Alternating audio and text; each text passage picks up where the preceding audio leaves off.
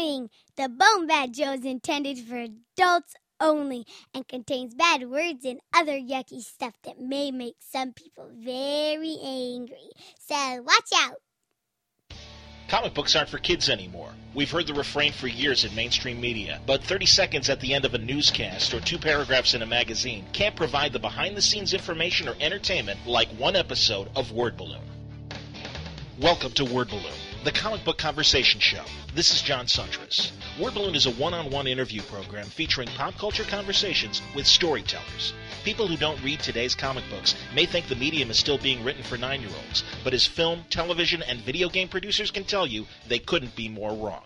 These writers and artists are just as entertaining talking about their process as they are producing the stories they make. Listen to a sample episode and discover why Word Balloon leads the way in pop culture entertainment coverage. Check out an episode of Word Balloon for yourself. We're at iTunes under Word Balloon, W O R D B A L L O O N, or at our website, wordballoon.com.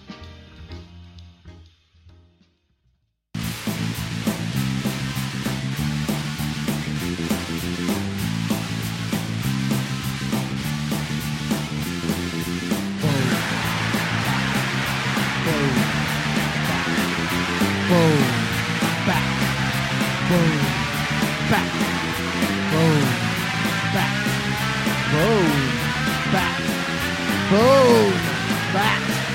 Boom. Bat. It's time for the Bone Bat Podcast where you can listen to Steve and Gord. It's a kick-ass digital broadcast where we've got dick jokes galore. Bone Bat. This is Jeff Johnson. You're listening to the Bone Bat Show.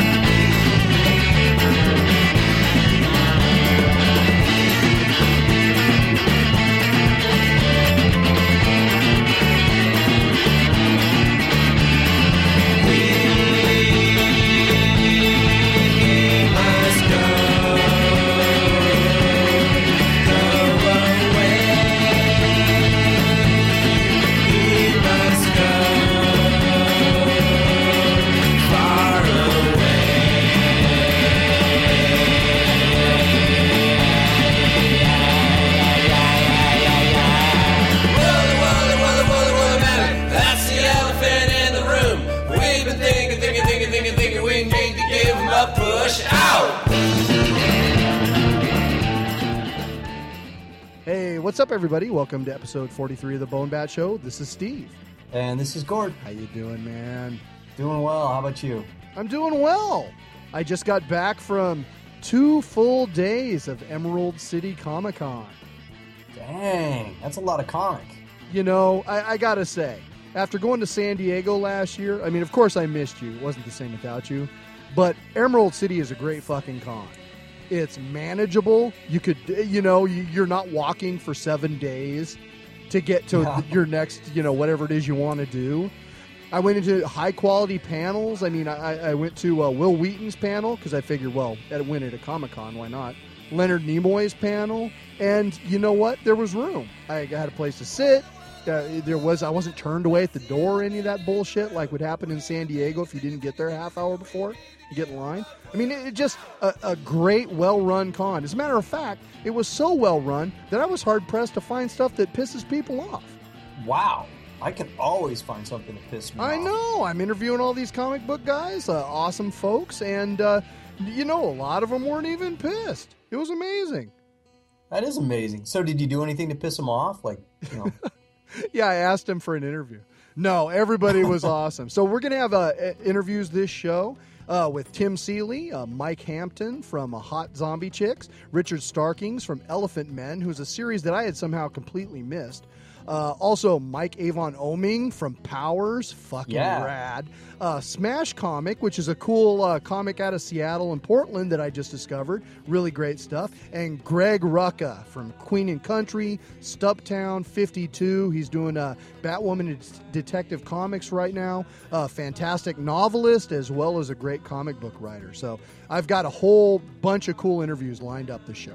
That this is going to be a great show, dude. Let me give you a little insight into my life right now. Well, you're up at this convention, this con, having a good time, Yes. doing these these interviews and all, I'm down here being the suburban house dad. My wife comes back home, driving the minivan from her trip to Costco because you can't get much more suburban than that, and she proceeds to start telling me a story. Now, my wife is better than me in almost every single aspect. She's a kinder person, she's a smarter person, she's in better shape, she's got a better job, but when it comes to telling stories, it's not her forte. so she goes, she, I mean, she leads in with, you know that house? No. What? The- okay. You know, we're, we're already on off on the wrong foot. And, and she starts trying to tell me about this house. It's a yellow house. It's a few blocks away. They have a basketball hoop out front sometimes. Starts talking about, you know, remember they, they grow these kind of flowers. I, I finally just cave and I'm like, oh, yeah, right. Okay, yeah, that house. It's just because we got to move on. So then she, after all this talking about the house, she goes, so I was going to Costco and this car comes just blazing past me the other way. This little gray car just hauling, just right, like 90 miles an hour. And I thought, you know, God, thank God I didn't pull out in front of that thing. It, you know, that would have just, that would have killed me. And I'm coming back home from Costco. I'm still trying to figure out why we're even talking about the house in the first place. Oftentimes, she'll tell a story in several parts, but she won't put all the parts together. And the story will actually, the stories will take place over like an entire day. So maybe later during dinner, she'll go, and that yellow house, and I'll have to kind of know, oh, we're talking about the house again. So I'd figured that had happened. No, she says she's coming back from Costco, and she gets to this yellow house, and that little gray car that went zooming past her is now inside that house Oh, shit. And it went Like- like, up on the lawn and like through the wall of the, the front of the house and it's in the house. So- and i look at her and i go you've been telling me this whole thing? Why didn't you just say there's a, a car stuck in a house like two blocks from here? Let's go look.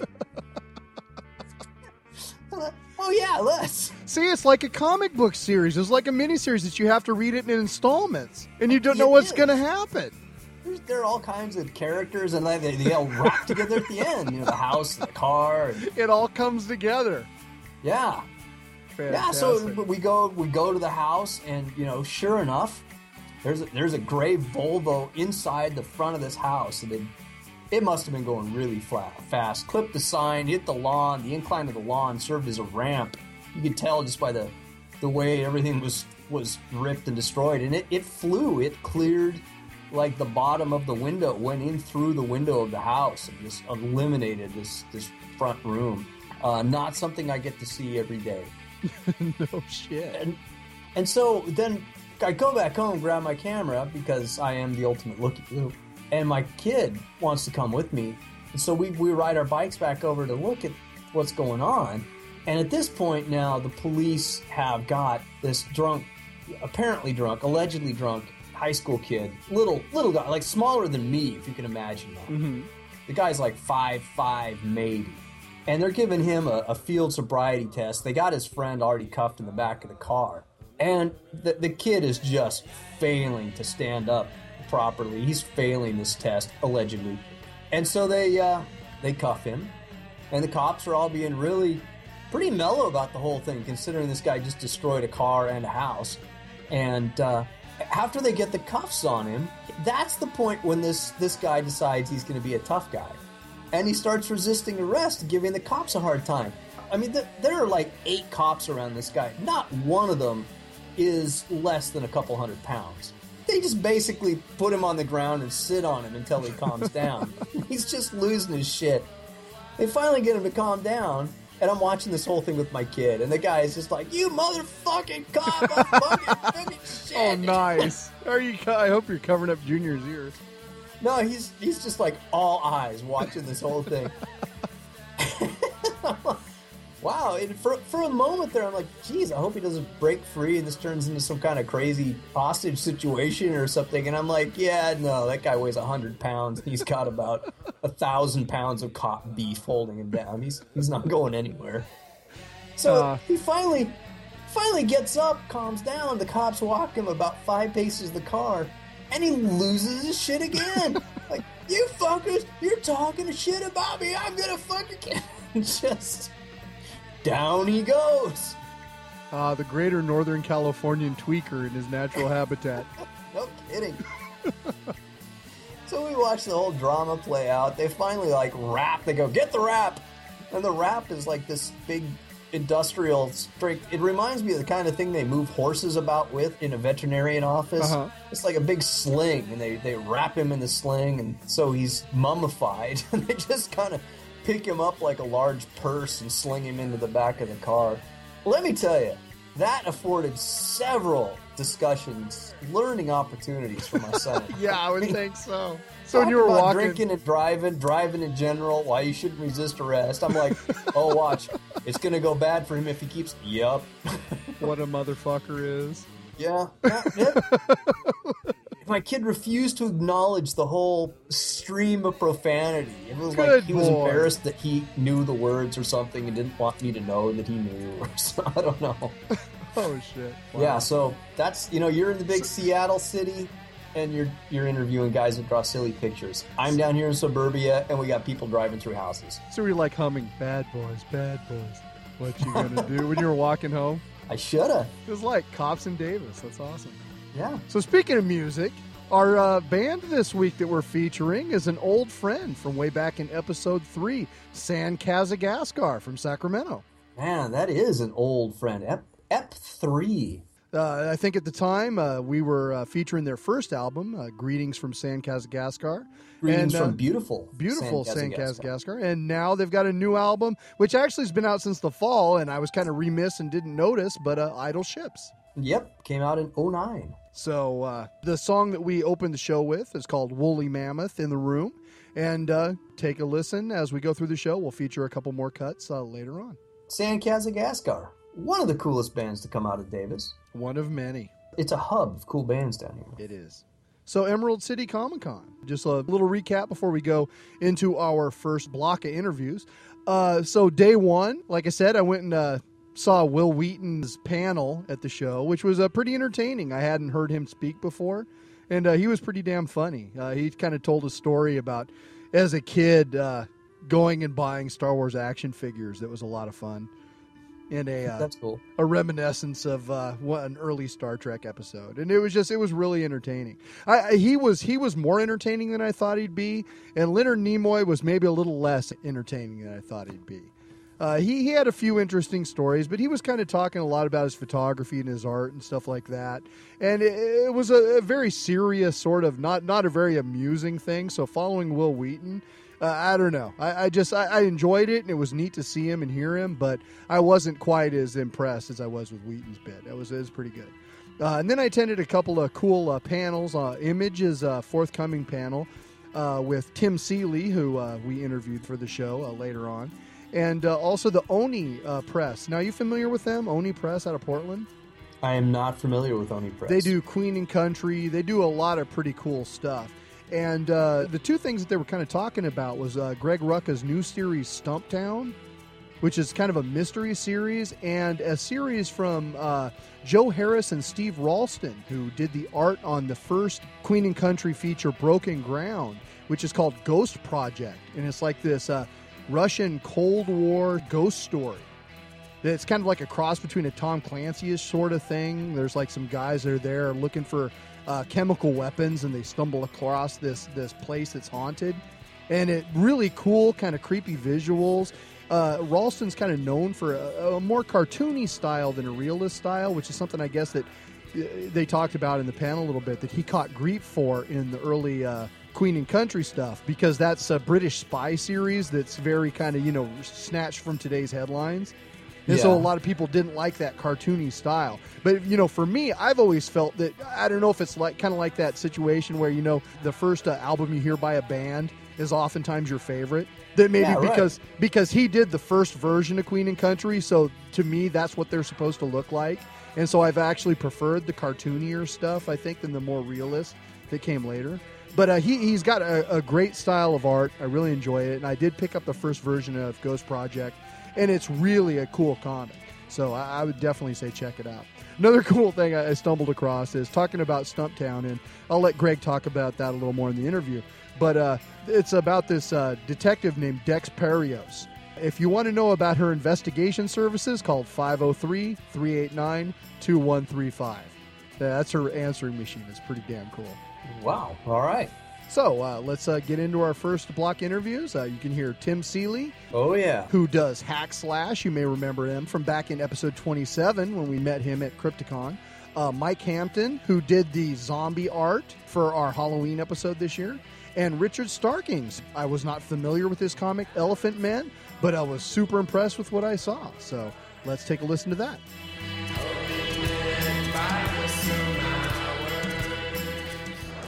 All right, this is Stephen the Bone Bat Show, and I'm here with Tim Seeley, who you may remember from episode 27 of the Bone Bat Show. You were the first guy that we've ever interviewed twice, man. Really? That's pretty fantastic. And I like how there was like a reference point, like in a comic book, where it's like C issue, whatever, editor's note. Like, well done. You like how I Very- did that? very Yeah, it nice. was pretty slick, huh? Very A little call back there. Yeah, I like I like a callback when I can get one. Yeah. So there's a lot of cool stuff going on. I just attended the, your panel, your, the uh, first time you've ever been, I guess, on an image panel. Yeah, it was actually. I, I've worked with those. I mean, I actually thought about. it. I was like, my first comic I ever put out actually technically came out through Image. My Love Bunny and Mr. Hell in like 2002 came out to Image Comics. But this, you know, was a bigger deal, obviously, for me. And it was the first time I've been nervous at a panel. And I've done all kinds of panels, and I don't know why, but it was something about like, you know. Going to this image panel and then knowing that I had to announce like a big thing for me, I guess there's that fear like you'll announce this big thing and no one will care. You know, you'll be like, "Oh my God, we're Hack Slash is coming to Image," and then it'll just be like, "Well, who gives a shit?" Like, And that's a huge announcement, man. You- Yeah, You're bringing over the, the whole series. yeah, from Devil's Due, and then we'll be starting uh, with a new image or issue number one of Image, but it's going to be like a mini series called My First Maniac, which uh, is basically sort of an origin of Cassie specifically, a story that we've never told, which is like her first post lunch lady slasher, and she doesn't have Vlad yet, so she hasn't met Vlad. She's by herself, um, and her it's kind of like our Batman Year One, but it's going to be with schoolgirl uniforms and baseball bats rather than bat bats. So it'll be like a really cool way to sort of you know start the series for new new readers, but it's a story that if you've been reading, you've never read. It's kind of very formative for her. And it'll be like you know sort of the origin of a lot of things in the book that you know like her figuring out that there's such thing as these slashers. Like, so she's putting together a lot of stuff that we've always just assumed in the series itself. So Right. And her relationship with Vlad's been a little bit rocky lately. He's got some jealousy issues Sure. and things of that nature. So going forward, I mean, you're going to be doing also into the future as well, right? Yeah. Um, so what we'll do is we'll end the, the Devil's Due series at 34. That wraps up with kind of a, a cliffhanger. Um, that'll. You, it's funny you said into the future. We're going to do a little storyline that sort of basically jumps our characters in the future at the end of 34. Uh, you'll see what is. So kind of like Jason in space, you're going to go. Um, not exactly. uh, it's, it's it'll actually be sort of uh, 14 years in the future. You see the world that Hackslash is moving towards. Okay. And that's where those last two issues will take place. And then that sets up our new status quo for the new Image ongoing series, Right. which will, you know, return us to sort of, you know, kind of freak of the week, kind of fun stuff with our overarching storyline. But it allows us to like add some really crazy elements. Because obviously there's been sort of an overarching plot for the series for a long time, and this is kind of the next logical progression. Is it's sort of like our season three opener, I guess. Ah, okay, Uh, when got we it. started Image, so so yeah, it actually worked out really nice. And I, I do recognize that the book has a lot of it's got a lot of continuity, which is weird because you wouldn't think it would, uh, being kind of a you know sort of exploitational slasher series, but it does have a lot of sort of history and continuity. So when we start an Image, our first series will be really free of that, which will be nice. And you can come into it and read it very clearly and get the characters. And then when we start up again, you know, you'll be in the world. You'll be able to join with everybody else that's read it for a while. So hopefully we appeal to everybody that we can, you know. Very cool. And so coming to uh, Image as a creator, does that open some new doors for you there as well? Um, yeah, I mean, I think the, probably the coolest thing about it is it, it opens up more readers. Uh, you know, because Image is like a bigger publisher, they're front, they're kind of considered like a front of the catalog, the previous monthly catalog. Um, there are stores that don't order anything from beyond the front of the catalog, so potentially this opens it up for stores who've never carried Hack Slash to carry it. Uh, should be easier for for people who want to try it out to pick it up. You know, I think like just make it easier to, to, for people to pick it up. You know, Image has got obviously like a really good history with retailers and some really great hits, some recent stuff that's really popular like Chew and Image United. So yeah, I think we'll be able to take advantage of that sort of stuff. And just, I mean, my, my goal has always been reach more people, like convince people that a slasher comic is a good idea, like you know the kind of stuff because it, you know it is such a tights and, and capes market, and I know there's people who want to read. I mean, I love superheroes too, but that want to read other stuff, and you know, here's their chance. Right. You know? So speaking of other stuff, I just uh, checked out uh, Colton Noble. That is a lot of fun, man. Oh, thanks, man. Yeah, again, it's another book that I know would be a hard sell. It's an, an image book also, but I knew it's you know it's kind of a top sell. It's a comedy. You know, it's sort of a teen sex comedy actually. But yeah, I'm glad a lot of people actually did. But crossed with He-Man, right? Exactly. Essentially, Masters yeah. of the Universe. The idea was sort of an idea I've had for a long time, and I always wanted to do it. And it was actually an idea I kind of had for uh, like Captain Marvel, Shazam, which is you're a teenager and you can turn into an adult. Do you use it to save the world, or do you use it to chase chicks? You know?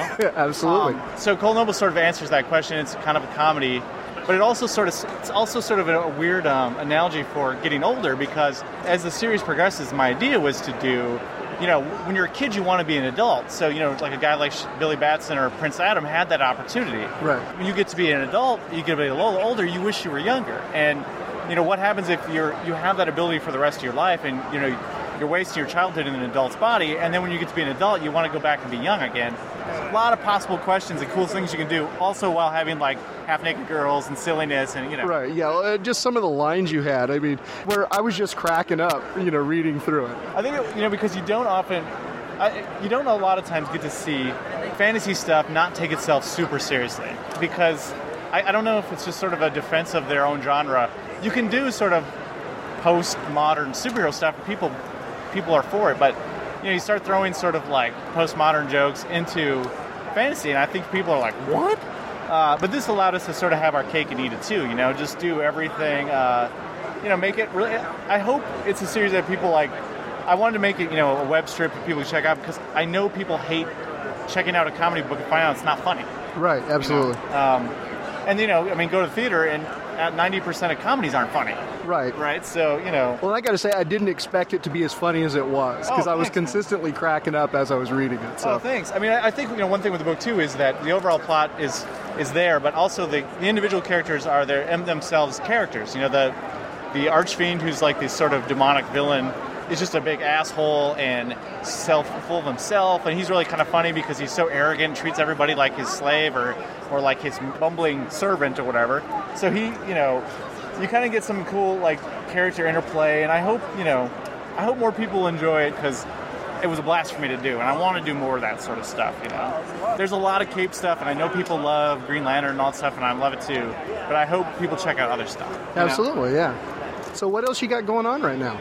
Uh, right now I'm drawing Wildcats. Speaking of capes and cowls and stuff, I'm drawing Wildcats for uh, for Wildstorm, which is a blast. It's like now it's the sort of huge crossover crazy battle every issue uh, series. And then uh, I just did a fill-in for Marvel on um, Inhumans: Realm of Kings, and uh, then I'll have Hack Slash and Image. And you're doing Inhumans? I just did one issue. Did yeah. you get to do Black Bolt? Uh, I just only got drawn, and he get, basically, if, you, have read any of the stuff, Black Bolt died at the end of. Right. He gave himself up. Uh, so I get to draw sort of a cameo, but I don't get to draw him. But I get to draw Medusa and best of all Lockjaw. Oh, uh, cool! Who is one of the best characters Kirby ever designed? Yeah, after, after Devil Dinosaur and Moonboy, of course. of course, yeah. I always have been a, just loved how Black Bolt looked from when I was oh, a little kid. What a great design. character design! Yeah, yeah, it's an amazing design. I mean, I think that you know the Inhumans are so inherently weird. It's it's when you draw them, it's it's like an artist's dream. You know, it's, it's there, there are hardly any characters that look cooler. I mean, I think they've never had like the success of so many mainstream Marvel guys, but nobody looks quite as cool as the Inhumans, you know? Yeah, or they're- as wonky maybe is the you know. So oh, I had so much fun drawing those. Did you get to bust out your Kirby Crackle a little bit? Oh, you better believe I did. That's cool. Yeah. So- All right. So, uh, any news? I know you just kind of answered this on the in the panel, but uh, any news on the hack slash movie? Um, you know, I, I keep thinking they're going to quit and just like let us resell the rights or ask, you know, whatever they don't want to do it, but they still want to do it. And yeah, I mean, I guess it's I don't I don't have any like specifics on dates, and I guess I should never have ever said I had any idea on dates because really, even if they said it, I still had no idea. Let's be honest, you know, Right, no yeah. idea. But I think uh, in the in the near future they should be saying something. You know, it's just that weird politics of Hollywood where studios get bought and sold, and companies, you know, uh, were suddenly, you know, used to do this, and now they're told, oh, you guys only do these kind of movies, and it's just crazy. But Did you have any sort of like you know approval or creative control or anything like that in the process? I had a lot more when uh, the there was a previous director on it was owned by a different studio. You know, they used to ask me, and now it's basically like, um, you know, we paid you and thank you for your contribution, and and that's fine, and that's their prerogative. Right, sure. So, uh, but I mean, I still think they have they have good people on it. I think uh, it's not it's going to be a cool movie when they do it. It's just sort of, and you know, a lot of young actresses really want to do the the role, and I. If I read an interview like with Kat Dennings or, or Bria Grant, where they're like, "Hey, we really want to play Cassie," I know people are talking about it. You know, I don't I don't know those girls, so I didn't tell them to say that. So yeah, I think it's it's got a really good possibility of being something within the next year or two. Let's say. Kind of Cool. Well, we definitely will keep our eyes out. All right, but yeah, So- I'll keep doing the comics. So. So, uh, aside from that, anything else that's pissing you off right now? Oh man, actually, uh, no man, I'm I'm just real happy. It's, I have nothing to be pissed off about. I guess being this close to Mike Norton for all these days is it's probably more than most people can handle. But but yeah, other than that, I'm feeling good, feeling good. Very cool. Well, thank you very much for your time, Tim. I really appreciate it as always. And I love your radio voice. Oh, thank you very much. All right, this is Steve from the Bone Bat Show, and I'm hanging at Emerald City Comic Con with Mike Hampton, who Gordon and I ran into last year at San Diego. And he did the awesome zombie versions of Gordon and I for our episode 34, the Halloween show. How you doing, Mike? I'm doing very well. Thank you for uh, coming by my booth and saying hi. Uh, absolutely. Now, I just wanted to find out that old Bone Bat standby. What pisses you off, man? Well, you know, since we're at the Comic Con, I will have to say what pisses me off at the Comic Con is uh, when these guys do these prints and they sell them for $20, and we know goddamn well it doesn't cost anything close to $20 to get them printed. I sell my print, which is the same size, probably better paper for $3. There's no way in hell a print costs anywhere close to $20. So, what pisses me off is when they charge that much to the people when when you know the markup is crazy. Come on, I mean, I'm a, I'm a fan of art, so I would not want to pay twenty dollars, and I won't pay twenty dollars. I would pay five dollars, but I only charge three dollars, so that pisses me off. oh, and, and the shirts. Shirts do not should not cost twenty two dollars for a, a, a shirt. That's just this isn't the guest outlet here. yes. For a uh, Green Lantern shirt or whatever? It's it's a yeah. It's more like a greed lantern shirt. You know what I mean? I do know what you mean. All right, man, where can we find your stuff? Uh, right now, you can go to uh, www.thereisnohalo.com. That's where you can go and order all my fabulous products. Very cool, including nice prints for three dollars. Uh, the prints actually, those are at the show, but my my my wonderful comic books are there. You can buy you can buy those there. They're very, fairly hot zombie chicks. Hot zombie chicks, yes. We like the hot zombie chicks, man. Thank you. They, they love everyone, and they're waiting for you to go there and buy them. Excellent. All right, well, thanks a lot, man. I appreciate your time. Cool. Good to see you guys. Thanks.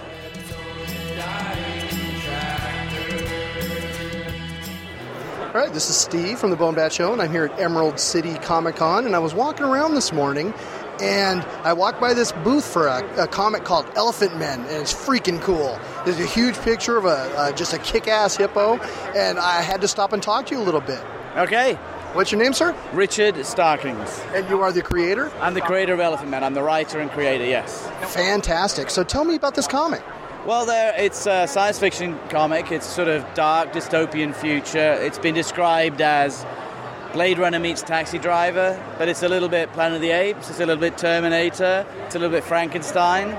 Um, and basically, they're human animal hybrids. They've been uh, raised to fight a war between Africa and China. Some of the comic deals with that war. Most of it deals with them living as uh, military veterans effectively throughout the world. And the story focuses on a, on a, a fairly small group of elephant men based in Los Angeles area. Very cool. Now you've got like a dozen books here. I, I don't know how this has sneaked by me.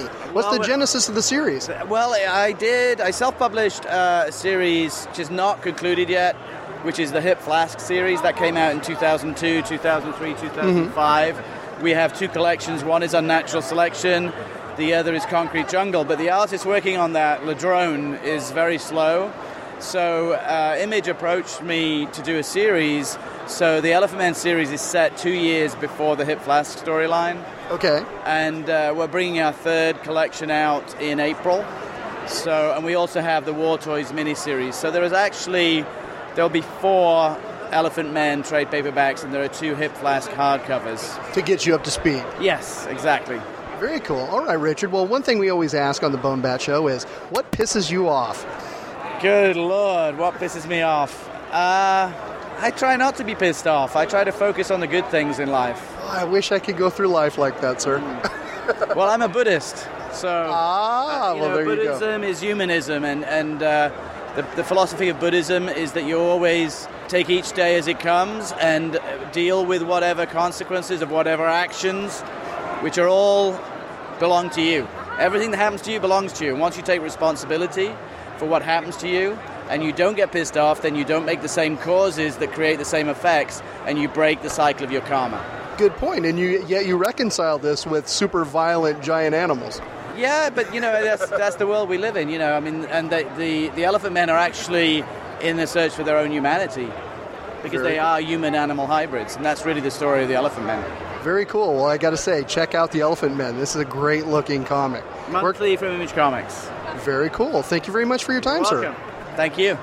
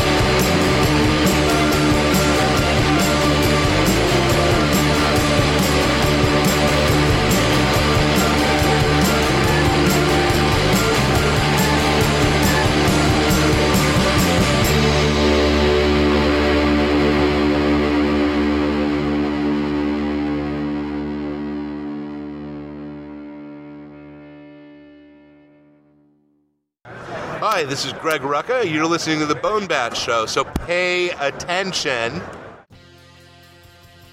All right, and that was Concrete Dune by San Kazakgascar. Yeah, that's their uh, that's their latest single, and they have a video of that. You can actually witness their video splendor. Uh, go to YouTube, YouTube.com, of course, uh, and then slash Paul Takushi, P A U L T A K U S H I, and you, you can find a Concrete Dune video there on YouTube. Uh, San Kazakgascar. what, what can I say, man? San Kaz is telling me to go to YouTube. That's a channel for it. Give me any shit, Steve. I haven't seen an uh, URL that long since we had the nickel slots on the show.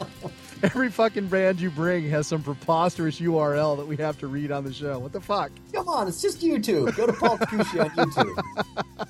Not like the nickel slots music for you, happy, happy, com, followed by C, G, F, E, and like actually every chord progression in every song, dot com. What was I saying? San Kazakgascar, a local Davis band. Not a local Davis band if you're not from Davis. Featuring Jed Brewer on vocals and guitar, Greg Hain on bass and vocals, Paul Takushi, the aforementioned Takushi, on drums and vocals, and Mike Wu on vocals and clarinet. That's right, clarinet. They've got two discs out. They've got Greetings from Beautiful San Kazakgascar that came out in 07, the year the band was founded. And then their second release is Idle Ships, which came out last fall, 2009. Sandcast is mostly a local act. Um, I'm not going to try to describe their music because you're listening to it. But uh, Kind of sounds like not- Middle Eastern REM to me. That's a good way to describe it. That's what I've always pictured them in my mind. Yeah, they're they're trying to conjure a, a fictional land and the music of that land, and uh, it has a definite Eastern vibe to it. Uh, you can see these guys touring uh, locally, March 27th at Vegas in Sacramento, and April 17th at the Delta of Venus. They make occasional forays into the Pacific Northwest, so if you're lucky, you can catch them in Portland or Seattle. Now, where is You San Kazakgascar anyway? Where is San Kazakgascar? It's in your mind, man. It's in your fucking mind. I asked Paul what pisses him off, and what pisses him off is it's Steve. It's you. People like you asking, where is San Kazakgascar? Is it even a real place? He said that's what pisses him off. He says, I feel like asking them, is that, uh, what's that thing on your shoulders? Is that a real head? Is there a real brain in there? Steve? The other thing that pisses him off is when people ask how to describe the music, which I have pointedly not done. So don't ask them how to describe the music. Listen to the music and and figure it out for yourself. If you insist on asking what their music sounds like, they're just going to tell you it's the best music in the world played by the musicians in San Kazakgascar. You can find their music on Lather Records. That's Lather Records, two R's in there, dot com, or download them at emusic.com. We'll have a link on the page as well. So. Indeed. That's it. San Kazakgascar. Go. Well, that's what pisses him off. But you know what pisses me off? What pisses you off? Okay, I've got a, I've got a, a number of Comic Con related things. Okay, first of all, I have we went to San Diego Comic Con, right? Yeah, I didn't piss me off, did it? was wanted to go to the Blackest Night panel. Was mm-hmm. completely unable to do this. I, I'm sitting down in the panel waiting for Geoff Johns and everybody to come in and sit down and start talking about the big Green Lantern feature of the year. When I get a call on my cell phone that I have to go do an interview, so I leave, miss it. Then there's going to be a brightest day panel at Emerald City Comic Con. So, all right, well, I'll go see that. No, had to do another interview. So, I've, for some reason, the comic book gods keep conspiring against me to keep me from any sort of fucking Green Lantern panel. I don't know what the deal is, but uh, I'm just cursed that way. You are. Second of all, what pisses me off is all these shows now are coming out with like these limited edition comics for that show that cost 10 bucks. Well, that's And- easy. Just don't buy it. It is, but I kind of want to read them. I want to support the, the the you know artists and stuff like that. But I, I was thinking, you know what? I can go to my home comic store and buy that for four bucks. So why should I? And like my son, we come up to the Boom Kids or whoever that does the the Disney comics and the Toy Story comics and stuff like that. And so they had a pile of comics sitting on their table with no price on them. So I'm thinking, okay, those are freebies, right? No, Yeah. ten bucks. Oh, 'Cause, jeez. yeah, eh, you know, it's for little kids. My kid took like his allowance saved up twenty bucks or whatever. He's gonna blow half of it or blow his entire wad on two two comics or something.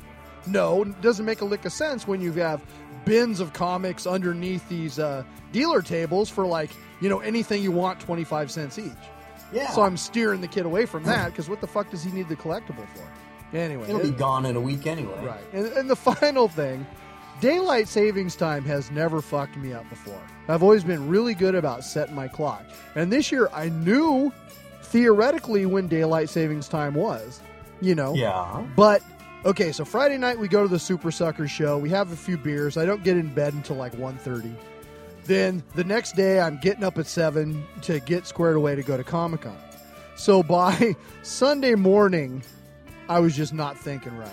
I was operating on too little asleep. And although I knew theoretically that it was daylight savings time, I didn't actually do anything about it, like changing my clock or anything Wow. like that. And so uh, I decided on on Sunday I was going to take my son to experience his first Comic Con. You know, get a little taste of the magic there. And Mhm. uh, so we, we go make a point of getting up early, get dressed, get breakfast in the kid. We stop at Target to get an art pad so that if you know we bump into anybody to draw a sketch for him, then he's got paper to do that with. Uh, so we get to Comic Con, get parked, walk in. We should be about ten minutes early, and it's already all open. Huh? That's, That's I'm weird. thinking that's kind of weird. I I guess it's not. You know, they open the doors early. That's not a big deal. So I go in and start walking around, and we're, we're doing our thing. And I, I know that I've got my interview with Greg Rucka at noon. And so we're kind of killing time, and we're doing this and that. We walk around. We get some cool sketches for Thad. Mike Avon Oeming did an awesome Thor for him. Tim Seeley did a great Lockjaw from the Inhumans. I, that was kind of the one that I think Thad liked the best. Uh, he also got a Grey Hulk by Tim Sale that was fucking cool. And then Right uh. Richard Starkings, the guy we were just talking to, did uh, Hip Flask, the uh, the hippo from uh, Elephantmen. So you know we got a bunch of great things and took pictures with with Thad with every Star Wars character there is. He bought a bunch of twenty five cent comics and bought a Halo toy and a couple other things. So we had a really good time. So finally, it's time for me to go to the Rucka interview, and so I, I get there a few minutes early. And I'm like, "Hi, uh, Mr. Rucka. Uh, I'm Steve from Show, and I'm here a couple minutes early for our 12 o'clock." He goes, "Oh, okay. Well, just wait a minute, and we'll take care of it." So, uh, you know, uh, he finishes signing his line. We sit down. We're doing the interview, and he he makes a comment, you know, something about daylight savings time.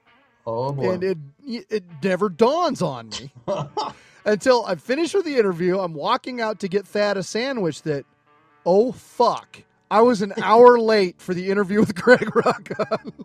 Way to make a good impression. dude. I'm such a dildo. Yeah. oh my god. You know, we we got an but image it- like, here. like, yeah, he says something about it, and so I, I and you know, in the rush, I'd forgotten to get because I had brought a couple of books I'd wanted him to sign, and so I went back later and stood in the line after he came back from lunch and and got the book signed and apologized to him. Then I, I felt really bad. And I, that wasn't "Sorry, the that was I'm the dildo." only mistake. Uh, Mike Avon Oeming, I called him Aiming when we sat down to do the interview, which you will hear in a few minutes. But anyway, so yeah, yeah, I'm I'm a screw up. What are you gonna do? we'll just keep loving you, Steve. So the final thing that pisses me off is me. Yeah, you're the company that pisses me off too. You know what pisses me off? What's that?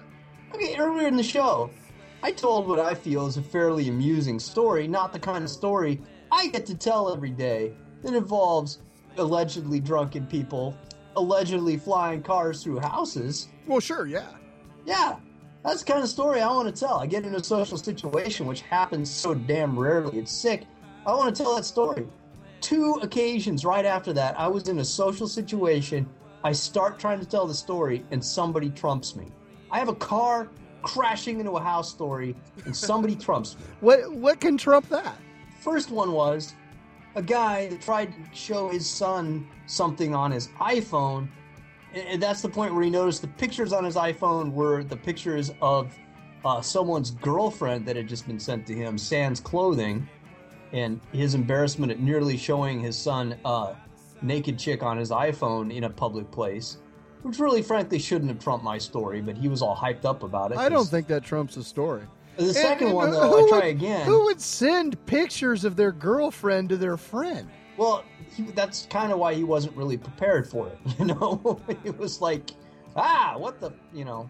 Well, what did he keep them for? There, they do put a fucking delete button on that shit.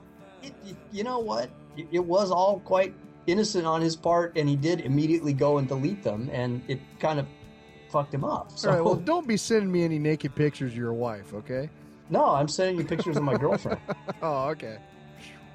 Thank God. Yeah, so you know, surprise there's nakedness on your cell phone, and, and double surprise that you're you're trying to show your cell phone to your kid's story. That's that's how it trumped it. Second time I go to tell the story, the person has to tell me that they've had kind of a rough day because they just found out that their cousin's been shot three times. Holy shit! You can't you can't go. Hey, speaking of police, you know, there's really nowhere to to put the car in the house story after that. Well, you segue. Hey, did the guy who shot him happen to have a recent uh, car accident? Was- Did it put a big hole like a car size hole? No. All you can do is just kind of feel bad for him. Yeah, that's that's messed up. I'm sorry. Yeah. man. So I'm so glad I finally got to tell that story tonight, and no one like was in the process of inadvertently showing porn to their kid or having relatives get shot. By the way, the relative is apparently in stable condition and going to uh, should recover. But Ah, Jesus, good. Jesus Christ. Glad to hear it. So, do you have a political rant this week? You know, I do. I'm glad you brought up the daylight savings time thing because people like you, you don't understand daylight savings time is there for a reason. People like me, motherfucker, I used to move hand lines every morning at 6 a.m. I know far more about daylight savings time than you do. Then I think you would respect it a little bit more. Well, I don't, because we no like- longer live in that society. But No, well, see, like like oil, like clean water, our planet is running out of resources, and daylight savings time is there. They was put in place to conserve two of the most important resources that we have. We give very little thought to. We would be lost without these. I'm talking about sunlight, and I'm talking about time. You ever notice that time seems to be moving faster as you get older? That's because we're running out of it. There's less time to go around. We are using time far more rapidly than we can replenish it. And it doesn't just affect us emotionally, but economically too. I think about it. Think of all the things that you pay to do by the hour parking, fucking. As time gets shorter, that money you're spending is actually worth less. You're getting less bang for your buck. literally, in some cases. Yeah, and don't even get me started about the sunlight we're losing. Remember when you were a kid and you'd play outside for hours and hours? Uh, nowadays, my kids are outside maybe 15, 20 minutes before they're back in the house playing video games. There's just not enough sunlight. I'm sure that's what it is. I'm sure that is. Now, of all the states, there's only there's only a couple. Like Arizona doesn't participate in daylight savings time, and think about it. That's because they have so much fucking sun in Arizona. They don't give a shit. And spending time in Arizona sucks anyway. So, you know, the more they can speed up their miserable sun-baked existence, the better. Uh, That's just, it's just a selfish, selfish attitude. And I, I wish that Arizona and Americans like you, Steve, would respect daylight savings time. It's that kind of I don't give a shit attitude towards the way we're wrecking this planet. Just like that milfy simpleton in Alaska who acts like global warming isn't anything to worry about. She leaves in a freaking deep freeze, mentally and physically, so it's no wonder she doesn't care if the earth heats up. So please, America, Steve, this is a plea to you. Respect daylight savings time. Do your part. Don't be like Arizona. That is my political rant. I don't know if that was a political rant or if you segued into a just ask Gord there for a minute. I don't know what I'm talking about.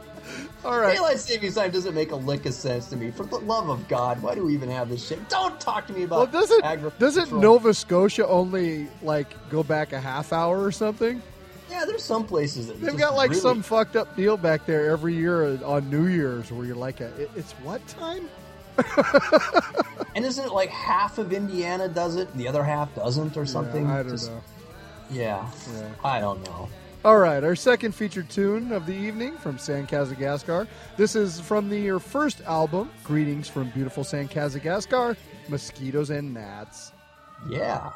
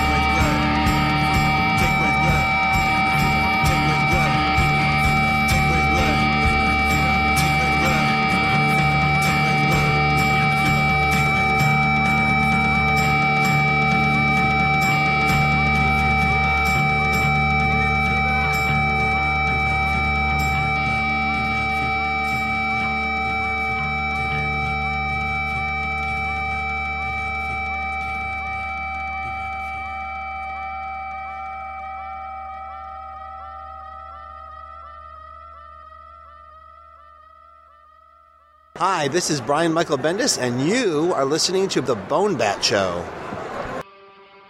All right, once again, Mosquitoes and Gnats by San Kazakgascar. Where can you find that again, Gord? You can find that at latherrecords.com. That's Lather Records with two R's smack in the middle of it. Very cool. All right, so uh, day two of the Emerald City Comic Con. Uh, some cool stuff that we checked out. Uh, the band Kirby Krackle played a set, uh, Seattle band that uh, does, it's kind of a nerd rock band that does songs all about comic books and zombies and all kinds of great stuff. Thad and I went and uh, checked that out, and it was pretty funny. They were playing with uh, Joe Quesada, who was the head of Marvel Comics. He joined them on stage. I guess he's a musician as well, and so they they had a pretty cool set of songs. They were playing like songs about Wolverine and different stuff. And there was a there was a guy uh, dressed as Deadpool standing right in the middle of the dance floor. Yeah. And so at one point, Joe Quesada yells out, "Deadpool, I want to see you dancing!" And so it was kind of surreal. Deadpool starts boogieing, and, and Thad was just on the floor laughing. He thought it was so damn funny. Uh, what cool. else? We also saw Wil Wheaton play Rock Band, and uh, actually, Oh, right? yeah, you could you could go and sign up to be in a band with him in a set of four. And so he, the first song he was playing drums, and you know the, the they would all do it together. And then uh, the, he also played with like some comic f- book folks. So Bendis, uh, Ed Brubaker, and Matt Fraction joined him on stage for a, a set of songs. So that was pretty cool. And so it was a it was kind of a fun thing. We didn't ta stay too long for that just to get the vibe of it. But uh, you know that that was kind of fun. It kind of how I treated day two. The first day I went into the panels and sat and watched everything, and then day two I kind of just experienced it as at my son's speed. Yeah. You know, whenever he wanted to go, we just go, and we do what he wanted to do because I wanted to sort of experience it through his eyes, and that was kind of fun. You know, we'll, we'll get to our, our next block of interviews here, but I want to just talk about uh, three things that I kind of discovered of the show for that I wasn't familiar with.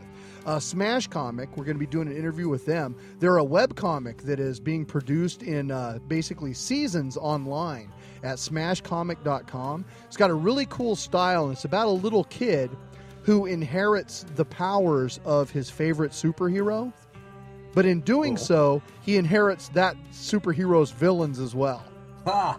That is cool. So it's a neat concept. I really like uh, Kyle Bolton's art. He d- does a great job, and uh, Kyle and Chris Bolton, uh, what I've read so far, I've really enjoyed. So check him out uh, at smashcomic.com. Also, uh, our friend Seattle Geekly had pointed me to uh, a comic called 2% Solution. Have you heard of this one? No. It's by Otis Singletary and Nate Murphy, another Seattle-based comic, and it's it's kind of a really cool, punky sort of uh, post-apocalyptic story that has a completely unique vibe to it. And uh, I- they were kind enough to pass on the first issue, and I really enjoyed it. So it's it's definitely I'm going to be digging up future issues, and uh, I, I I thought that was a cool thing. And uh, the final person I got to meet is a guy named Dusty Peterson, who's a really cool artist who's been doing uh, death metal album covers for bands like Bloodbath from Sweden. And I totally had a recorder fail, and I lost Oh, the interview I did with him.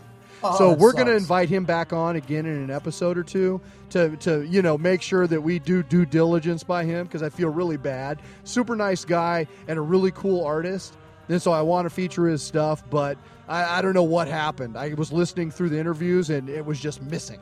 So, Dusty, sorry about that. We will be getting back to you shortly. All right, so uh, let's uh, move on to our next block of interviews. This is uh, Mike Avon Oeming from Powers and Hammer of the Gods. Uh, a bunch of cool stuff. I really dig this guy's art. Uh, Smash Comic and Greg Rucka. Check it out. All right, uh, this is Steve, and I'm here at Emerald City Comic Con chilling with Mike Avon Aming. How you doing, man? Very good.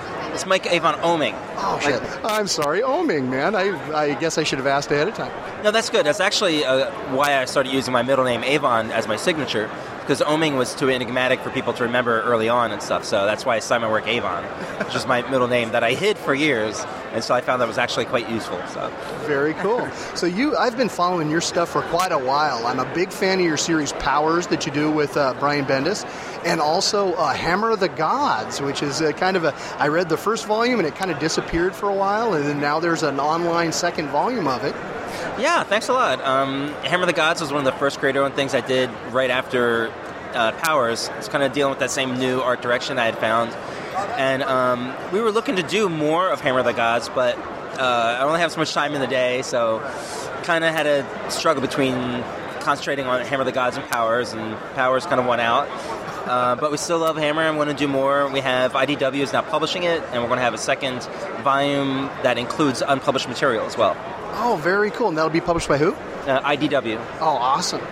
Hammer of the Gods is the story of Modi, who is a, as a young boy, is both blessed and cursed with incredible strength, but he can never use a weapon. Yes. And it's he uh, gets in a situation where he feels the need to take out ven- his vengeance against the gods. Yeah, um, in short, basically, uh, Loki was looking for a way to take down Thor by taking away the power of his hammer, and he figured out a way to steal the life from the hammer and hide it within uh, a human child. Um, and in doing so, the human child was told if you ever touch a, a weapon, then uh, you will, then you'll die. Basically, you know. So it's like a Viking who can no longer use a, a weapon to not really be a hero. So I thought this would be a good way to hide it. Um, and of course, you know, the hammer always comes back to Thor. So it's really his big, large journey about Modi getting his way back to Thor through what starts out as vengeance and becomes redemption. And it's it's kind of a, a great Thor story, and then on top of that, your art, which is very kind of simple lines, very strong lines. I've always really dug the stuff that you do. Thanks a lot. Um, a lot of the power comes from using a brush. Um, very influenced by Bruce Timm's works and Alex Toth and uh, John Buscema. And they all have the ability to say a lot with very little lines when they want to. And the brush can just bring out a lot of texture and a lot of power, and it says a lot more than, uh, than a pen line does. So I think that helps. Very cool. So Powers, uh, right now, you guys have just re- kind of relaunched it again in a second volume, correct? Yes, yes. We've, this is the third volume. Took a little bit of break between the second one and this one, where I moved from one side of the country to the other and just kind of restarted everything. And now Powers Launch has been pretty awesome. Each issue's been almost double-sized issues so far. So even though there's three single issues out, it's like having six issues already. Um, the first arc is already drawn, and um, we're, we're talking to to, uh, to FX about a television series, and hopefully that'll go through. Oh, that would be so cool. So, Powers, is the story of uh, Deena Pilgrim and Christian Walker, two detectives who essentially in, do investigations on superhero crime, correct? Superhero murders, basically any sort of power related murder, it's their job to, to look into. Kind of like Vice is very specific about doing Vice crimes, and um, they're very specific about doing powers related crime. So, it has kind of that procedural feel, but at the same time, it crosses over with all kinds of superheroes and a, a really wide cast list of superheroes. Yeah, originally it was definitely a crime procedural kind, kind of story like a Homicide or something. But we decided as time went by, well, you know, this is a really large universe. We can do whatever we want, and there's no reason to lock ourselves down to certain rules. So we have expanded it to do um, the other side of the superhero stuff, but always from just a different, a different point of view, a nice skewed point of view. Very cool. So, any word on uh, volume thirteen of this? Uh, you know, of this the graphic novels?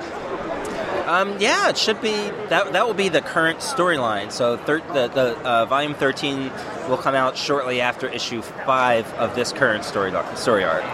Very cool. I can't wait to read it. So, uh, something that we always do here on the BoneBat Show. Uh, what pisses you off, man? Um, oh my God, there's so much. Unwa- like wasted talent is the thing that probably angers me the most. I really hate to see guys who who just ten times more talented than me, but don't- use it or apply it in a way that's really useful. Um, and moving out to the northwest, the other thing that actually really angers me is panhandling.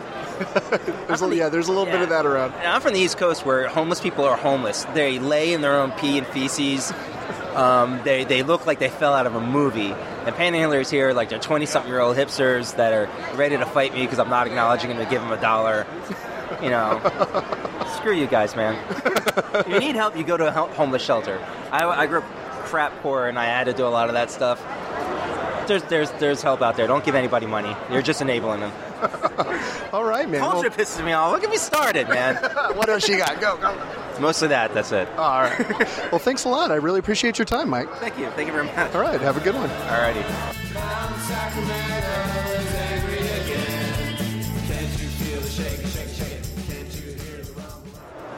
All right. This is Steve at Emerald City Comic Con 2010, and I'm here with Chris and Kyle from SmashComics.com. How you doing, man? Good. It's actually smashcomic.com. So sorry about that. You know, I've been doing that this whole show. I'm mispronouncing people's names. I'm a wreck.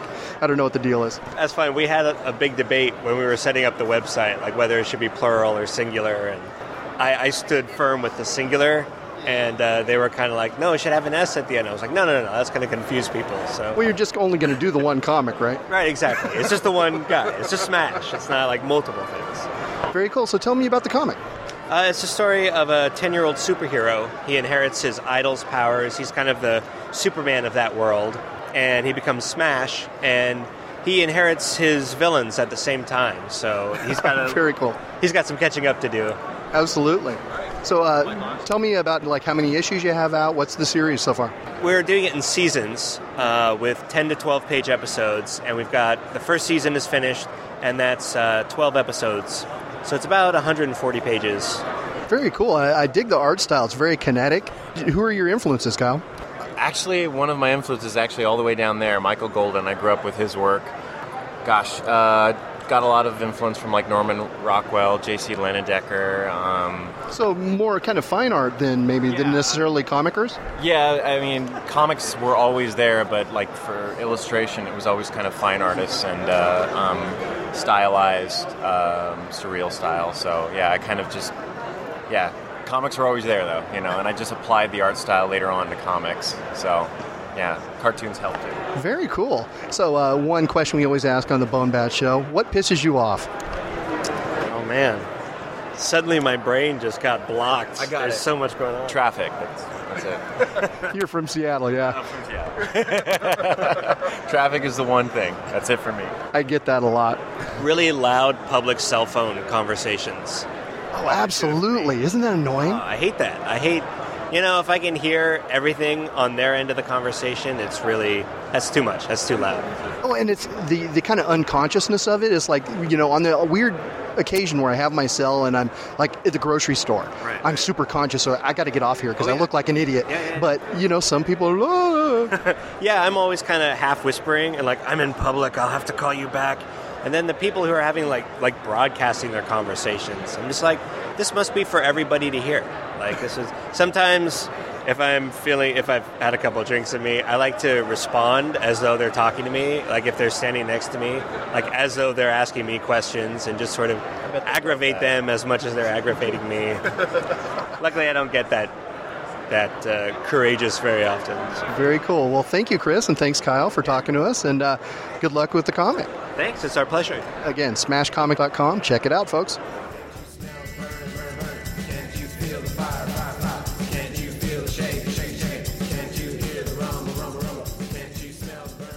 This is Steve from the BoneBat Show, and I'm here at Emerald City Comic Con 2010 with Greg Rucka. Hello. How you doing, man? I'm doing okay. It's uh, Sunday at the show. We, we all lost an hour this morning, and uh, I've had enough caffeine to compensate for it, so I'm doing okay. That's awesome.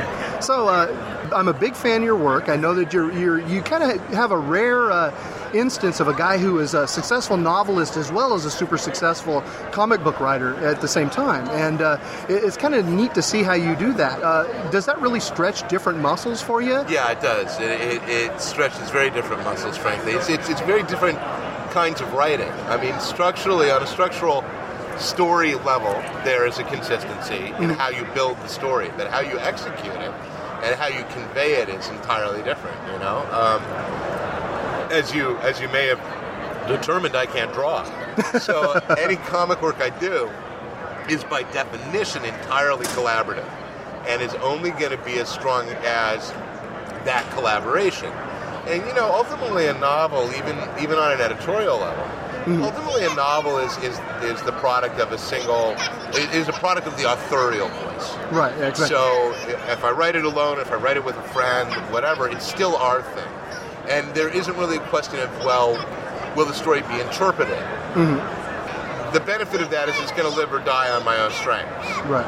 The benefit of comics is that only in collaboration can you create something that's going to be greater than the sum of its parts. Right. So, yeah, it is. It's two different. They don't compare. It's apples and oranges.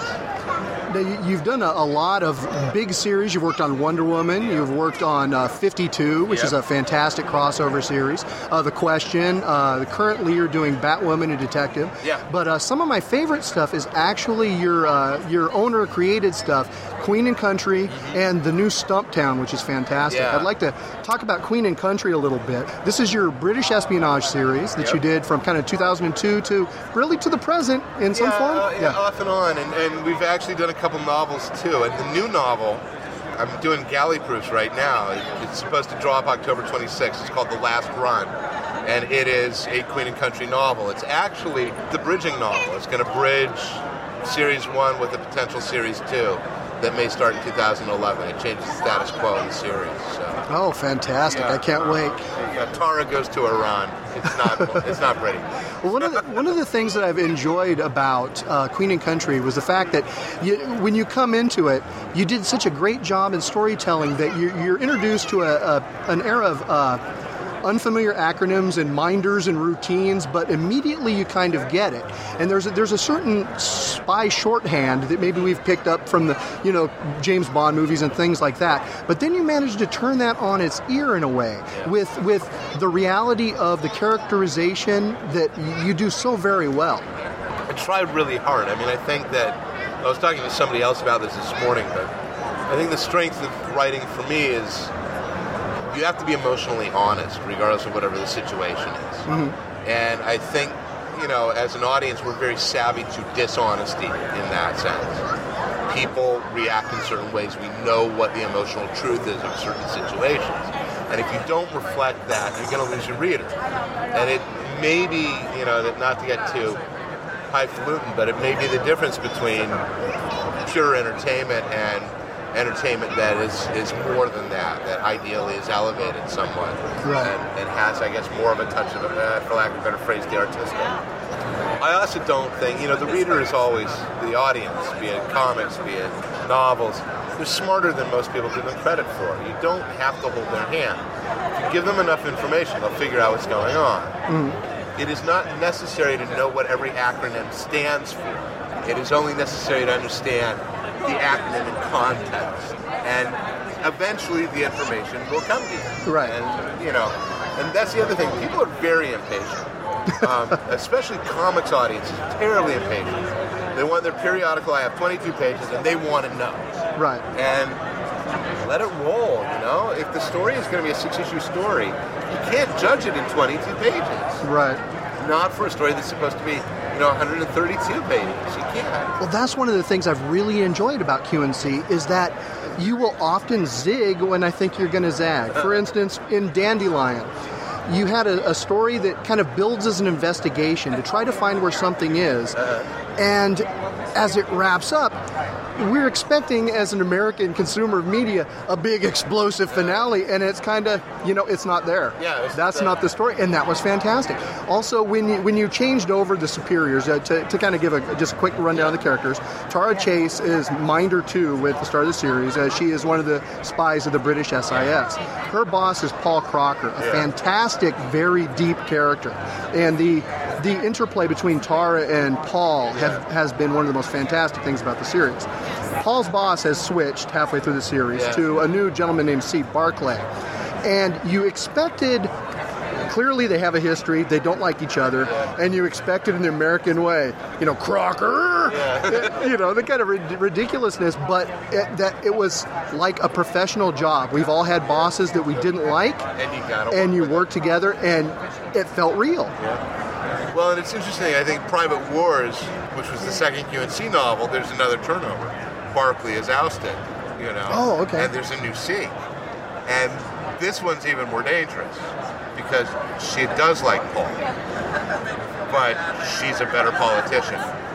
Um, interesting. Uh, I like, you know, like I said, I, I, the nice thing about doing creator-owned series in that sense is you can change the status quo. Right. You can do it at the drop of a hat. And again, if, you, if you're honest about it, it, it, it will endure. Mhm. So. Well, that's. uh, I was speaking of the spy movie shorthand. Yeah. Like Crocker has this assistant Kate, Uh-huh. who at first you're thinking, okay, she's the money penny, Uh-huh. but quickly she becomes such an invaluable character, and I'd almost like to see Kate's stories. You know what I mean? You're not the She's first, you're not- fantastic. You're not, the first person to mention that. I've had people say, uh, "When are you going to do a Kate declassified?" yeah, absolutely, Uh, because she knows how it works. Yeah, no, and she's and frankly, Crocker would be lost without her. So Yeah, absolutely. Yeah. Cool. I guess uh, you, you said Last Run's coming up next, so another new Queen and Country novel, and Yep. then more Queen and Country next year. And, or, potentially, Okay. I'm still debating it. it it's going to depend on what my schedule is, the work I'm doing, et cetera, et cetera, et cetera. I don't want to uh, get into a situation like I got into with Queen and Country a couple years ago, where people were waiting and waiting and waiting for the issues to come out. Right. Um, I, I don't want to do that to the audience. I think it's a very poor way to treat your readership. Absolutely. So I'm only going to do it if I'm sure I'm going to be able to deliver. Okay, cool. So tell me a little bit about Stumptown. You, I, I've read the first two. I've read the first two issues, and I love it, but I don't know what the hell's going on. No, it's it's a It's a mystery, Series. You're yeah. not supposed to. It's a PI series. It is um, it is a take on on all those PI shows that I grew up with as a kid. Except you know, it's a modern version instead of it being late '70s, early '80s. Right. It's 2010. So the protagonist, and it's it, and it's just it's a straight PI series. It's that no gimmicks. It's not. Oh yes, she can talk to dead people, or she sees through time, or she's obsessive compulsive. It's none of that. She's a PI in the mold of you know Thomas Magnum and Jim Rockford. The difference is she's female. Yeah. You know, her name's Dexedrine Callisto Parios, and any parent who names their child after speed, you gotta wonder about the family, and eventually we'll be revealing it. Now, did you ever run into anybody named Dexedrine at a con no, that gave I- you the idea? Or? No, I just I just like the idea of doing it. I I, I, te- I work from character. I don't work from plot. So I needed to know who Dex was, and Mm. as soon as I had the name, all these questions got answered. You know, how do you end up being this person? Who is this person? So Dex had been a character had been bouncing around in my head for several years, and she finally solidified to this form that I was able to you know use in in, in Stumptown. So. Well, you've got me hooked, man. The, the first two issues, I'm going to be in for the long haul. Excellent. And the, the, the, really realistic art that uh, Mr. Matt Southworth Southworth is is doing doing, is magnificent, and you know it, it has the feel of Portland, Yeah. Well, which is the cool. I yeah mean- the best the best compliment I think I could give it. Well, and that's one of the elements that I've always liked about detective series. And if you note, they are they're very regional. Rockford is a product of LA. Mm-hmm. Um, you know, Magnum is a product of Hawaii. The location is a character. You know, and that goes back to Whiteout. So I like I like environment as character. Yeah. Great. Well, uh, no BoneBat Show interview would be complete without the question: What pisses you off, man? What pisses me off, I get really, really angry at people not keeping their word. Uh, I don't give mine lightly, uh, and I expect others to treat their commitments with the same same sincerity and, and, and weight. I think that is a social contract. It is an accord. And it pisses me off when people break it. I agree, I couldn't agree more. Your There word you is go. bond, and yeah, you got to stick. If you don't have it. your word, you don't have much. Absolutely. Well, thank you very much for your time, Greg. I It's really appreciate really it. Nice talking to you, man. All right. Have a good one. Thank you.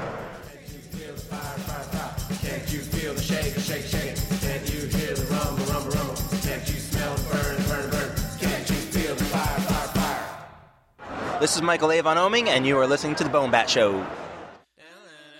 All right. Multimedia triage. The triage. The triage. What are you into? What are you What are you listening to and reading, enjoying this week? Well, uh, you know, since we're talking about uh, Comic Con, I just downloaded an app for the uh, iPod called Comixology, which Yeah. basically lets you read comic books on your iPod or your your portable device. It's How pretty damn miserable cool. is that? That it's little not tiny screen? It's not too bad. What it does is it flows panel to panel, so you don't read a page, you read a panel at a time.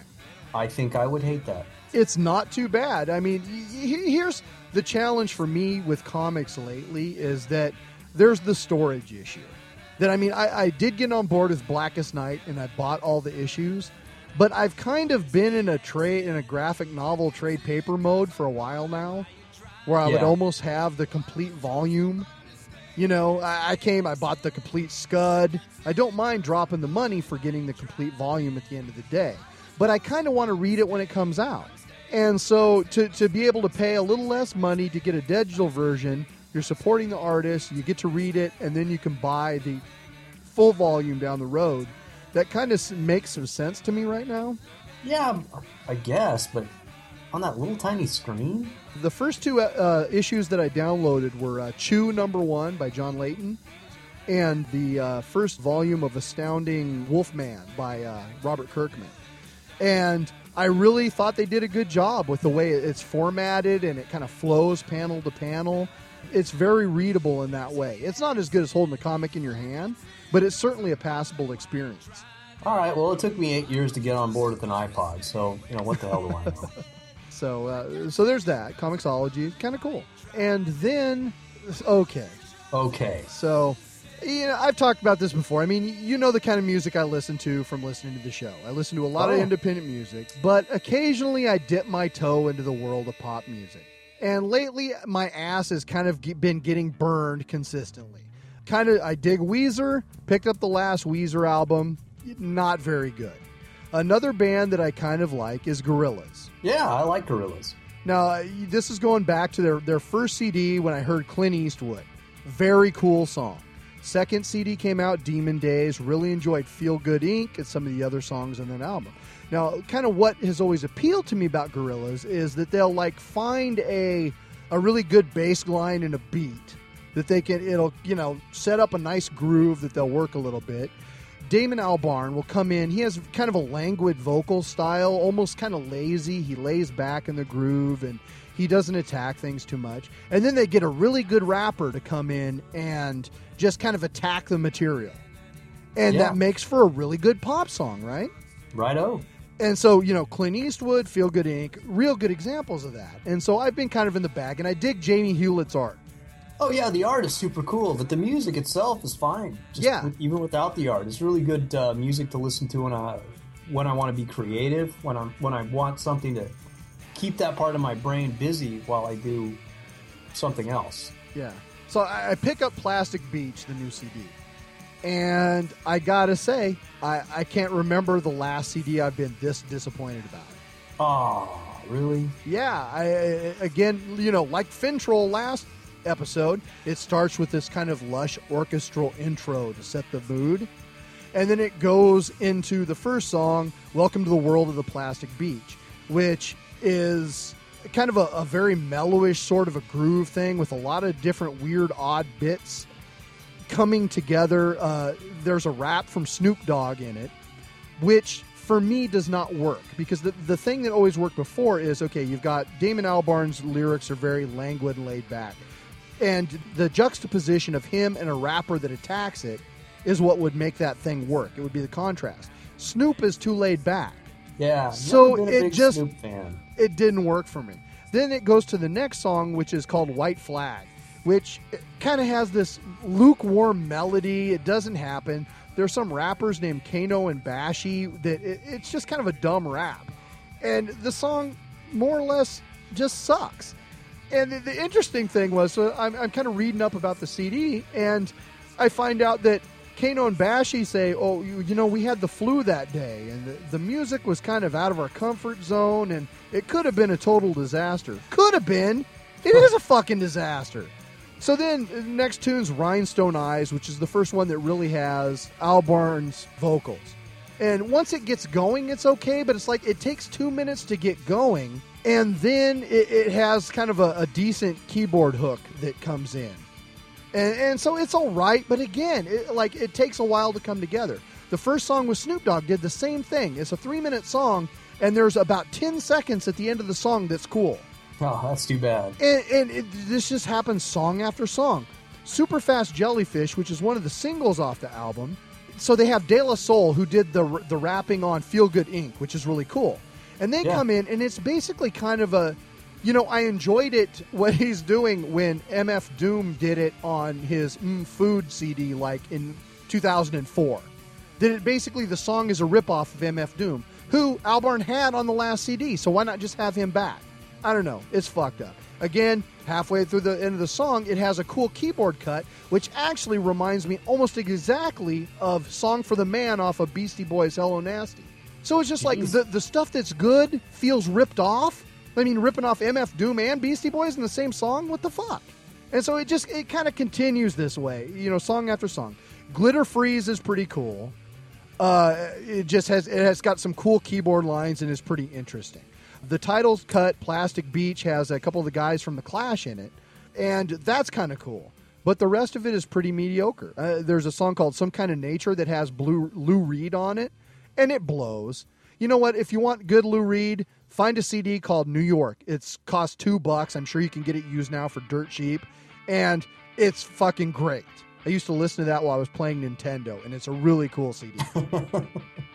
and you know, I, like I said, I was reading up about it, and Albarn was quoted as saying that it was a comment on consumer culture and the waste we leave behind. But did you have to make that comment by creating actual trash? I don't know. I'm bummed. And, you know, it makes me wonder because Weezer sucked, for this sucked. You know, when Hot Sauce Committee comes out by the Beastie Boys, is that going to suck too? Should I just You might. avoid pop music altogether? What the fuck? You might have to. Totally disappointed, dude. Go back to And- oh, and then the, the the last single that's coming out is called "On Melancholy Hill," and it's one of these sing-songy nursery rhyme pop things that the British love to do that just Mm, that. absolutely leave me cold. So it's like you know the the three singles, Stylo isn't that great. The three singles off the CD aren't that good, and that was the one thing you could always count on with them was I could put Feel Good Inc. on repeat and listen to that ten times in a row. Same with Clint Eastwood. I can't do that with anything on this CD. So I got to say, give it a pass, folks. Wow, this this disc really bothered you. It really did. Man, sorry you had to go I mean, and. I, I didn't even get to the DVD yet. You know, I, I've been so bummed by the music that I haven't even watched it. Wow. And you know, I'm reading up about you know stuff like, oh yeah, the one guy was sick, and Jamie Hewlett's tired of drawing those characters. It just it almost feels like a project that's lost its creative wind. Speaking of lost its creative wind, are you are you done with? Uh, All done. Review? Okay, so uh, yeah, what am I into this week? I'm actually reading Catcher in the Rye because we didn't read it in high school. So Gordon and I, there, how our school worked was you either read Catcher in the Rye or To Kill a Mockingbird, and so we were the year that read To Kill a Mockingbird. Yeah, which was a good story. I'm glad we read To Kill a Mockingbird. Yeah, out of the two, because having gone back a couple of years ago and read Catcher in the Rye, I think right, I you know, where what? you're You going with like this. every other person I know. I think I am. I've, I'm only halfway through the book. I think I am the only person in the world that likes this book. I am really liking Catcher in the Rye. I might have liked it as a high schooler. I don't identify with the kid anymore. Oh, the- you know what? I don't time, identify with him at all. I don't think I would have in high school either. Yeah. But you know what?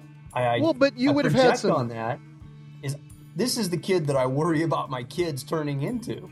Right, but I mean, I- totally, he's just totally detached. He's just lost. He's trying so hard on the inside to categorize and make sense of his world, but on the outside, he's just really not trying. He's not. He's he's just a fuck up. And I don't know. I'm I'm really liking that.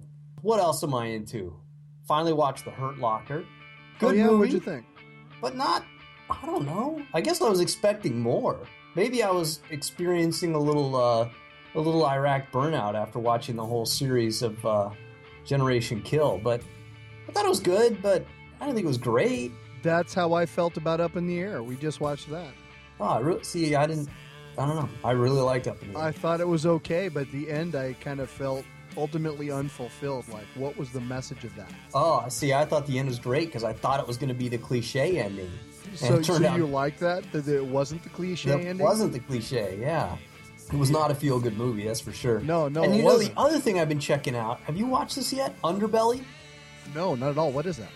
Channel 101. It's a uh, Australian gangster series, Hmm. and uh, it's allegedly set up based on true events in Australian uh, organized crime. So it's it's set like in the 70s. So everyone's got the 70s hair and the 70s cars, and everyone's Australian. You know, no actors you recognize. And man, it's it, people get shot. There's there's blood. There's naked boobies. There's action. It's a cool thing. I say watch it. Underbelly. Check it out. Cool. Yeah, I haven't even heard of that. I will definitely check it out. And that that's it, man. That's what I'm into right now. Excellent. Well, why don't we uh, tell a few filthy jokes and wrap this bad boy up? I would be happy to tell a few filthy jokes, or at least one. All right, so this guy has a stuttering problem, and he goes to the doctor. I'm noticing a theme with my jokes lately. I keep going to the doctor. Uh, guy, stuttering problem, goes to his doctor and says, "Eh, "Excuse me, doc, but I, I have this stuttering problem, and I was wondering if you c- could help m- m- me. Well, take off your clothes and get in this gown and let me check you over. So the guy gets in the gown, and the doctor begins his examination. And then finally he says, I see immediately what the problem is. Your penis is so large that it's pulling down on your abdominal muscles, which is in turn causing a strain on your vocal cords. C- can you help me? Uh, sure, I can, but I'm going to need to cut off about eight inches. G- g- go ahead, Doc. I c- can't take this anymore. Do it. So, six months later, the guy goes back to the doctor. And he says, Well, Doc, I got to say, the operation was a great success, but my sex life just sucks ever since. And so I'd like to have the operation reversed. Can you please put back what you took off? The doctor replies, Fuck off. Because he's got his penis so Yeah, long. get that? See what I did there? I get, yeah, that's funny. All right, so John O'Reilly hoisted his beer and he said, Here's to spending the rest of me life between the legs of me wife. And that won him the top prize at the pub for the best toast that night. He went home and he told his wife, Mary, I won the prize for the best toast of the night. And she said, Ah, did you now? What was your toast? So he goes, uh, uh, it was, uh, uh, he- here's to spending the rest of me life sitting in church beside me wife. And she says, oh, that's very nice indeed, John. So the next day, Mary ran into one of John's drinking buddies on a street corner. And the man chuckled leeringly and said, John won the prize the other night at the pub with a toast about you, Mary. She said, Aye, he told me. And I was a bit surprised myself.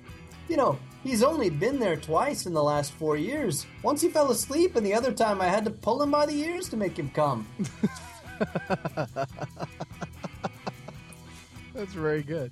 Hey, thanks. Did you get an Irish joke book recently? You know, the only funny jokes I could find recently were Irish jokes, and I think it's because it's, you know, the St. Patrick's Day thing. Two, yeah, two weeks in a row you have Irish jokes and I have doctor jokes. That's funny. Yeah, what are the odds? I don't know. That's kind of weird. All right. So uh, I'd like to say thank you this week to a lot of folks uh, Tim Seeley, Mike Hampton, Richard Starkings, Geoff Johns, Brian Michael Bendis, Michael Avon Oeming, Chris and Kyle Bolton from Smash Comic, Greg Rucka. Who else? Uh, Otis Sam Singletary, Kazakgascar. Nate Murphy, uh, Dusty Peterson, sorry once again, and finally San Kaz and Paul Takushi. Thank you much, guys, for letting us feature your music. Indeed, thanks. All right, our usual bullshit. The show phone number is 206 203 3115. Or you can email me at steve at bonehand.com. I've got new content on bonehand.com every Sunday. And I've got a new cartoon at mightywombat.com every week. And you can find my column at davislifemagazine.com once a month, just like a period. You can follow me. I am Bonehand on Twitter. Oh, yeah, and you can follow me if you give a shit. Uh, I am mighty underscore wombat. You can join the Bone Bat forums. Uh, go to bonehand.com to find a link for that. Also, if you like what we do, we do appreciate reviews on iTunes, votes on Podcast Alley, or even better, tell a friend, please. And don't forget the Bone Bat Film Festival, September 2nd, 2010 at 6 p.m. at the Big Picture in Redmond. Tickets on sale now. Go to Buy Bonehand- them. Go buy them. Go to bonehand.com for details. And thank you for listening. All right, uh, we're going to close out with once again Woolly Mammoth in the Room by San Kazakgascar. This is Steve. And this is Gord. Have a good one.